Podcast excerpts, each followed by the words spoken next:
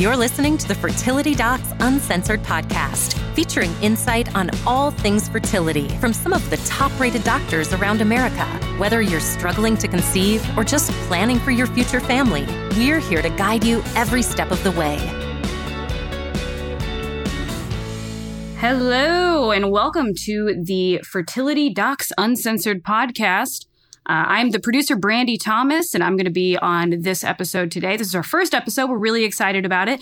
I do not matter, though, because we have three amazing doctors uh, who are going to be doing this podcast, as well as doctors from all over the country. We're all going to be coming together and discussing everything infertility.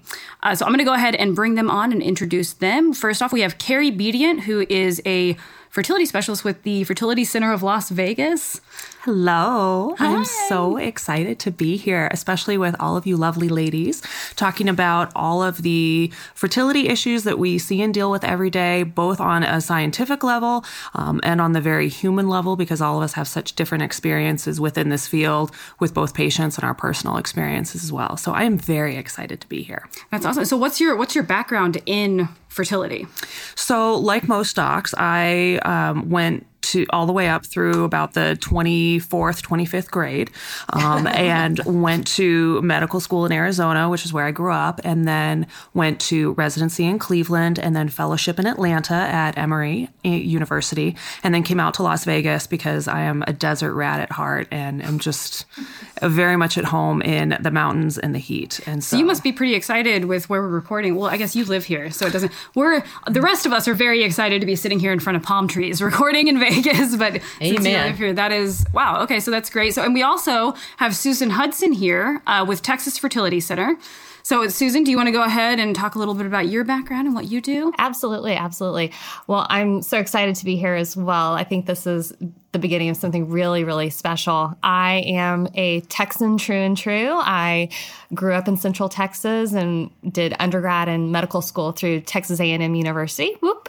And then I did residency also through Scott and White Texas A&M. And then I decided to go up north to the frosty land of the Mayo Clinic in Minnesota for three years to do my fellowship and then came straight back to Texas because it's truly home.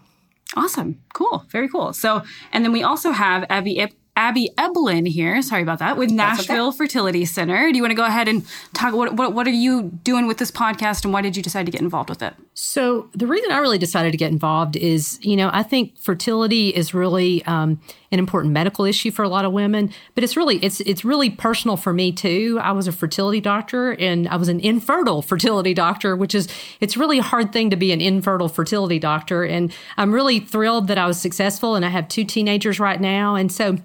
I, I think I probably am accused of maybe sharing too much with my patients, and they probably don't want to hear my story. So, you know, now I have a good avenue to share my my experiences. There we go.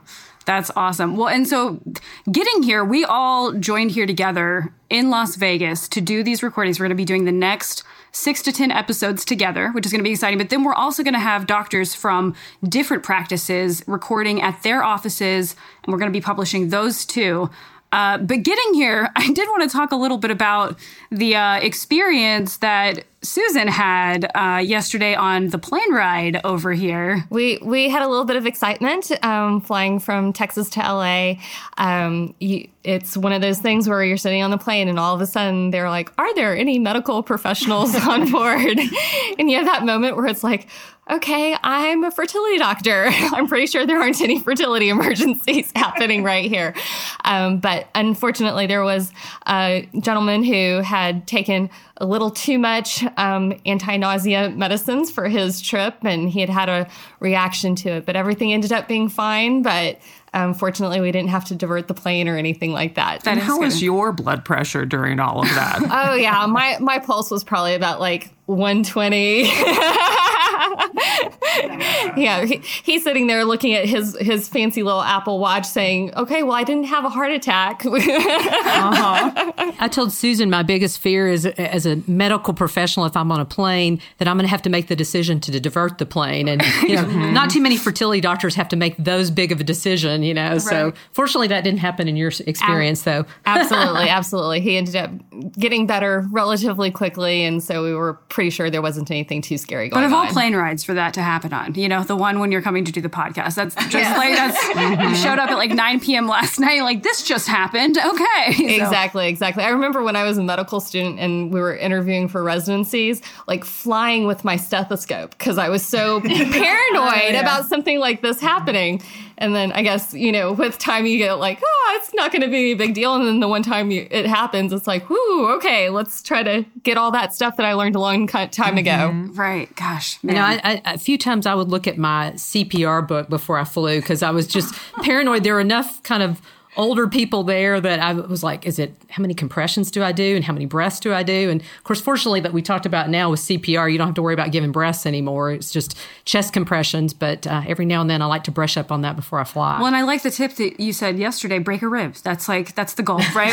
Well, it's really not the goal, but if you're doing chest compressions, and we're way digressing from fertility here, but if you're doing chest compressions correctly, in theory, you end up breaking ribs. So. I just yeah, I think that should be like the the. That's how you know you've done it right. You know, you've saved a life. Might have broken a rib, but at least you saved a life. And if you're singing the to the tune "Staying Alive," Right. you know that your pattern's right and your timing is about right too, and so you can serenade everyone around you while you are saving a life.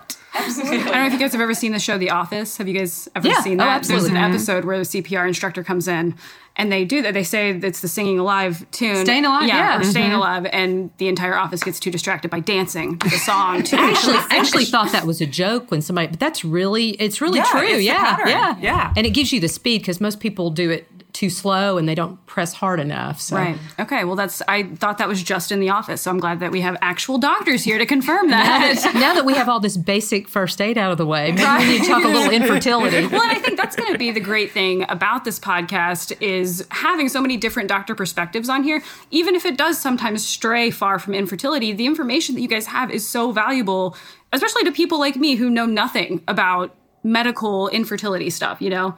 Um, like i said i am just on here on this episode. These ladies are going to be running the show from this point forward.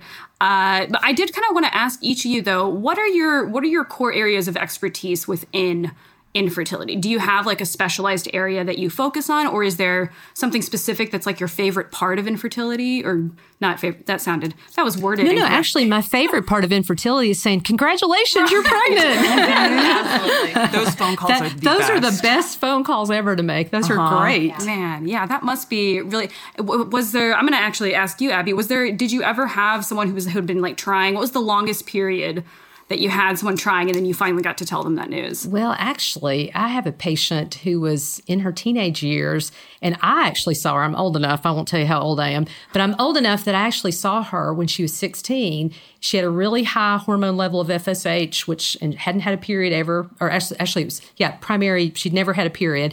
And so, um, so I diagnosed her with premature ovarian failure when she was 16. So fast forward, about two years ago, she came back to me now as a 32 year old and married, and they had tried for a little bit, hadn't been using birth control, tried for a little bit. Um, she wasn't pregnant, so we checked her one of her egg numbers. Now we measure something called anti-Mullerian hormone or AMH, which kind of gives us an idea of kind of the egg reserve, and hers was little bit abnormal, but not horribly abnormal. So we tried some treatments. Anyway, fast forward, we ended up doing in vitro fertilization where we took her egg and her husband's sperm, put it together to make an embryo. And of course, I didn't even know if she would be able to do that. I didn't know she had any eggs left. And so we did that and she ended up having to do two cycles, but on the second cycle, she got pregnant. And we're waiting for her ultrasound next week. So That is so exciting. yeah, so I'm thrilled. I can't mm-hmm. wait to give her the congratulations. You have a baby in there. No kidding. Considering it started when she was 16. Yeah, so I'm I'm really I, I told her I feel like her surrogate mother or at least her favorite aunt or something. Goosebumps. That's that's so exciting. So and so with that, there's got to be so many amazing experiences like that for you guys as fertility doctors. What I was going to ask Susan, what what is the one thing that caused you to to lean towards being a fertility doctor? Like what was your inspiration to go to, go into this field? Well, originally, when I went into med school, I thought I wanted to be a pediatrician, and I realized I really didn't. That wasn't my kind of forte. That helping create parents is is one of the greatest joys, and one of the neat things about what we do is that even if you have a couple who comes in with maybe the same issue. So maybe it's a guy with some issue with his sperm and the lady's not ovulating. There's so many other things that go into a person or couple's decision making and what type of treatment is going to be the right thing for them that you really never know where that discussion is going to lead you. Um, so much of it is is the personal interaction really fitting the the the whole picture to that couple and figuring out what's going to be the best decision for them at that time and we also we always talk about the fertility journey and it, it truly is a journey because you're going to start at one point point and you will get somewhere else. We may not know exactly where that point is but it, it's it's a path to be walked together. Wonderful. Okay. And awesome. Carrie i actually had the same question for you. Was there anything that kind of like spurred you towards being a fertility doctor or was it something that you just discovered as you were pursuing your degree so, as I was going through training, I originally wanted to be a neurosurgeon. And then I realized that anything above the belt was not terribly interesting to me.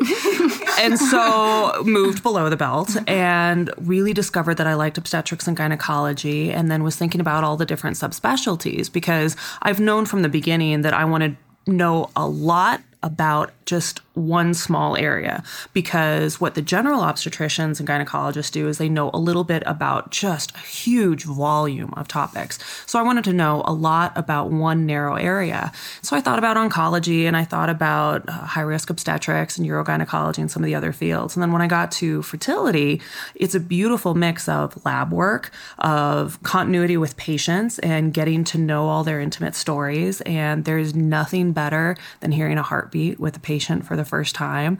Um, you know, I'm not particularly scared by tears in the office. I mean, if it's a day where fewer than three people have cried in my office from happy tears, sad tears, frustrated, whatever, then I feel like I'm not really doing my job and letting them express themselves. And so it's just it's just a very nice fit for my personality and what I like to do, both with the science and the medicine and the art of what we do. Yeah. That's that's amazing. Well, and that's an interesting thought too. There is a very big psychological component. Half of what this. we do is oh psychology. My gosh. Mm-hmm. Really? And when you said tears, happy tears and sad tears, one time I had a, a, patient who just was devastated. They had saved their last dime to do IVF and they didn't get pregnant and the patient was just really almost having an emotional breakdown in the office. And so we kind of got her through that and got her husband there and got some help for her. And i literally went into the next room and right when i walked in the door this patient just ran up and hugged me. And she's like thank you dr eblin you've made my dreams come true.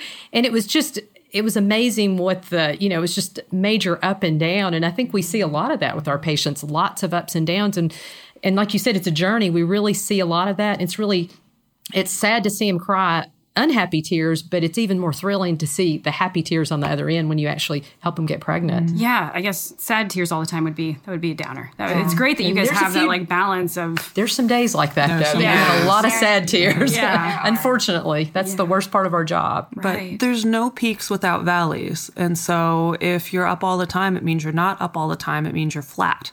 Yeah. And so you got to have got to have the downs in order to get the ups. For sure. Well, and I'm kind of curious what drove you guys to want to be part of this podcast? Like, what is there anything with infertility information that's out there that you don't agree with? Or is there, is it just a matter of you're wanting to educate people more?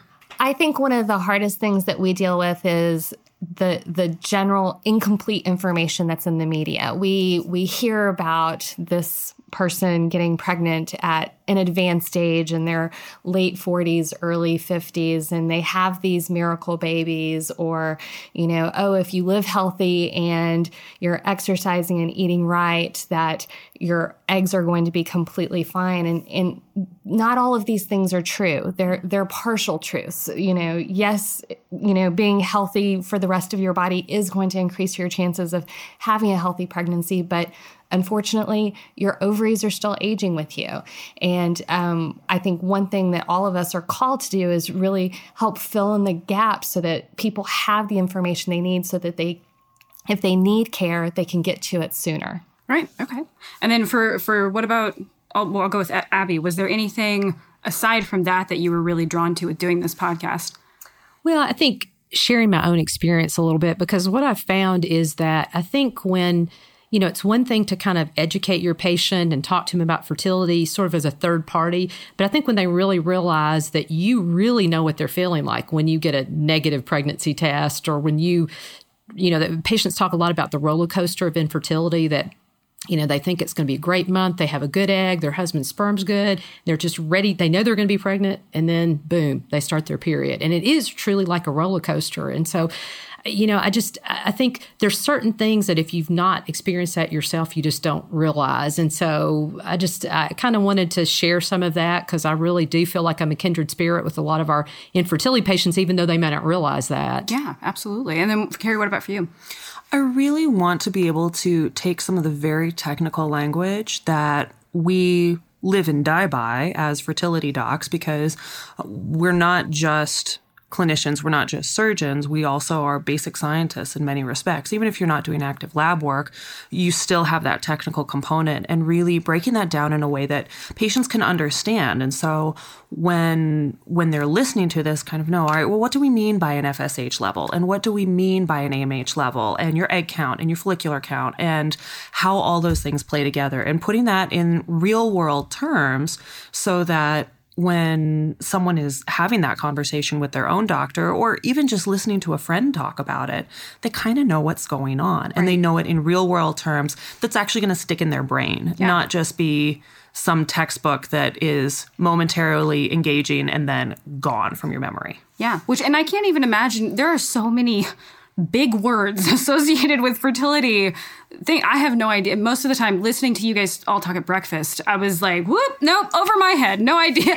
It's, a whole nother language. It, it truly is. Uh, even when we get new employees even people who have had backgrounds in OB-GYN clinics or things like this, it, it's it's a whole it's a whole new world. It, it truly is a whole language um, amongst itself. You know, if you think about it, it's a lot of letters: AMH, FSH, IVF, ICSI, HSG, IUI. Yeah, I mean, it's it's all letters. It's mismatch of letters is yeah, what it it's is. It's a whole it, alphabet worth really of, confusing. It's alphabet soup. so. The in, the infertility alphabet. That's what it is. It is. Yeah. Wow. So was, yeah. And what were you going to say? I was going to say I was actually really impressed that we managed to keep our excitement down because it's not often fertility docs get to work with each other. I mean, I have a group of two other people um, in my office, and I know both of you have quite a few partners, but you don't get that time very often to sit down and talk with each other. So I was actually really impressed that uh, in our excitement for having all these conversations, that all the tables around us didn't get up and walk away. after the eighth time at they breakfast. heard the word at breakfast after the eighth time they heard the word vagina. That's that's all I could think about while I'm like sitting there eating my French toast, listening to the, the conversations. Everyone was I was like that old couple behind us. Oh, when I just about yelled out the word sex, I stopped myself. I'm like, oh, we're in public, but we are in Vegas, so hey, that's, not that far of a stretch. Yeah, we were we were at a casino restaurant, right? So I guess that was that was a pretty. It's a neighborhood casino. Exactly. Yes. Yeah. There you go. but the people here. at the restaurant didn't look like the kind of people that we would be having that discussion with them. Do you, do you guys know. have to, to deal with that a lot with like having to censor yourselves when you're out in public because you're constantly talking all of this jargon at work all day? So I have, have to censor to- myself at home because I have teenagers and they don't want to hear the words oh, that I have sure. to say. They're afraid to ask me any question that has to do remotely with my field because I'll be too too specific for them and they'll be humiliated. Right. How many times have you ladies embarrassed your husbands and or children while out at a wedding, bridal shower, baby shower, um, party, you know, Christmas event, whatever? It you know it's funny because it's either a convers what we do is either a conversation starter or a conversation ender so either you you have the disperse and run like oh no we can't uh-huh. talk about it or in literally five minutes we're going to know everything about people's sex lives every time uh-huh. they've peed on a stick every temperature they've taken every you know every little step that they've had and and so it's it's just one of those things that you have to it's a unique part of your life. and it is amazing the personal information that someone will share with you when you've just met them for the 1st mm-hmm, time. Right. well, I mean, that's knowing that you guys are fertility doctors, because that is stuff that us normal we have to keep inside all the time. So I, there have been it times spills out at parties right, sometimes, yeah. especially after a glass of wine oh, or. I can imagine. I know. Yeah. Well, even last night we were sharing a drink, and I started you know, going into my medical issues too. It's just kind of it happens. It's it's like a, I, but I can imagine that gets that's that's probably going to get so annoying sometimes too. Yeah, it's it's part of the it, it's part of what we are. I mean, we live and breathe helping people have babies, right. a- and it really doesn't bother me at all when somebody does that. In fact, I, I much prefer that than the you know scat and run thing. Yeah. And I you know I practice in a chatter too. Right, right. I mean, I practice in a relatively small city, and it's unusual to go to HEB or Target and not run into somebody oh. who's like, oh, "You helped me get pregnant." You know, it's it's great. It's great. Actually, we were looking at buying a, a different house in the neighborhood we're in, and one of my former patients was potentially going to be our next door neighbor, and the the house buy fell through. But the husband was like so disappointed because he really wanted to tell all his friends that his neighbor knocked up his wife. Oh That's so well. And on that note, I wanted to mention in our name, our podcast name was Fertility Doctors Uncensored. So it sometimes we're gonna get a little edgy. I'm hoping, right? Absolutely. Yeah. yeah. That's our daily work is edgy. Yeah, exactly. Mm-hmm. And and I think I think this is it's gonna be a lot of fun for for us to have all these perspectives and for you guys to be able to open up and you know entertain and educate at the same time this is going to be super fun podcast i can't wait speaking of knocking up you said the word it made me think of a funny story when a couple of years ago at our christmas party sometimes the our staff our nurses will roast us a little bit so um, one of our nurses took it upon herself to come up with a t-shirt for us, which I've never worn in public, but it was a shirt that had all of our pictures on it. And it says "Knocking Up Nashville" since 1989. that could be perceived in a lot of that ways. Could be perceived, yeah. So that's amazing. That's hilarious. Well, this has been just the first of many episodes. I just wanted to to give you guys' as audience an idea of who you are and kind of get a feel for for what to expect. Um, was there anything else that you guys wanted to add before we sign off of this episode? No. We're having keep a blast. Listening. I love it. Yeah, Absolutely. Awesome. yeah. Keep listening. We're, we're, excited to see where this takes us. Yeah, because it'll literally be across the United States. Yes, mm-hmm. yes, super fun. Well, please. Yeah. So uh, please, uh, thank you so much for listening to this first episode. This has been Fertility Docs Uncensored. We've got tons of more episodes to come, so tune in. Have a great day.